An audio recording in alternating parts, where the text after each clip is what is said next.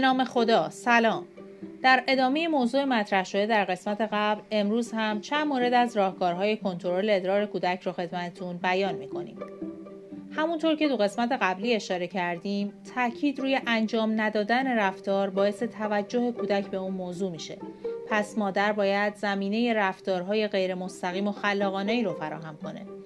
مثلا از طریق نقاشی کشیدن یا فعالیت های حرکتی و ورزشی باعث بشه که کودک هیجاناتش رو بیان کنه. برای کنترل ادرار کودک عجله نکنید. همونطور که این رفتار در طول یک مدت ایجاد شده رفع اون هم به تداوم و صبر و حوصله زیادی نیاز داره.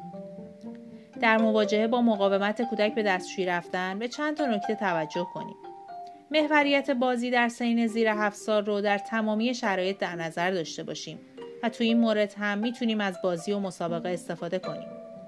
یکی از ویژگی های کودک تو این سن میل به بزرگ دیده شدنش است می‌تونیم به اون بگیم من مطمئنم خودت بزرگ شدی و از پس این کار برمیای و همچنین در رفتار خودمون هم نشون بدیم که مسئولیت کار رو به خودش سپردیم. با گذار کردن مسئولیت به کودک در پشت سر گذاشتن صحیح این مرحله از رشد بسیار موثره. طراحی و اجرای بازی، قصه و نمایش با موضوع مورد بحث و استفاده از عبارات تشویقی بدون اشاره مستقیم به طوری که در حین انجام بازی ها هیچ ابزاری برای انتقال نکات اخلاقی و باید و نباید ها نداشته باشیم می‌تونه به حل این مشکل کمک کنه. با کمال خونسردی و آرامش با کودک مواجه بشیم تا از برانگیخته شدن حس لجبازی تو اون جلوگیری کنیم. کودک باید حس کنه که این موضوع برای مادر از اهمیت بالایی برخوردار نیست. گاهی تقافل از موضوع باعث حل شدن سریعتر و مناسبتر مشکل میشه. در صورتی که کودک نتونه خودش رو کنترل کنه اون رو مورد بازخواست قرار نمیدیم. نتیجه طبیعی نرفتن به دستشویی رو با محبت برای اون یادآوری می‌کنیم. در نظر داشته باشیم که تو بیان قواعد حیات همدلی با کودک رو از یاد نبریم. مثلا می‌تونیم بگیم من هم گاهی اوقات دوست ندارم به دستشویی برم.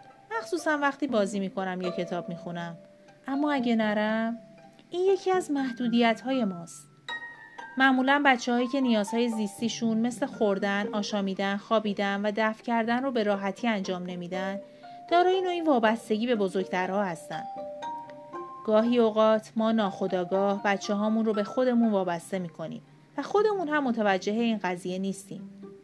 اگه کودک مرحله گرفتن از پوشک رو رد کرده ولی هنوز برای رفتن به دستشویی مقاومت می‌کنه اون رو مدتی به حال خودش رها کنید و مطمئن باشید با مدتی رها کردن نه سنگ کلیه می‌گیره و نه سنگ مسانه بذارید خودش به این فکر بیفته که این کارش انجام بشه. رهاش کنید و هیچ چیزی به او نگید.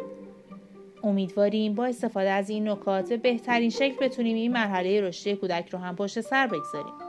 خدا نگهدارتون باشه. Thank you.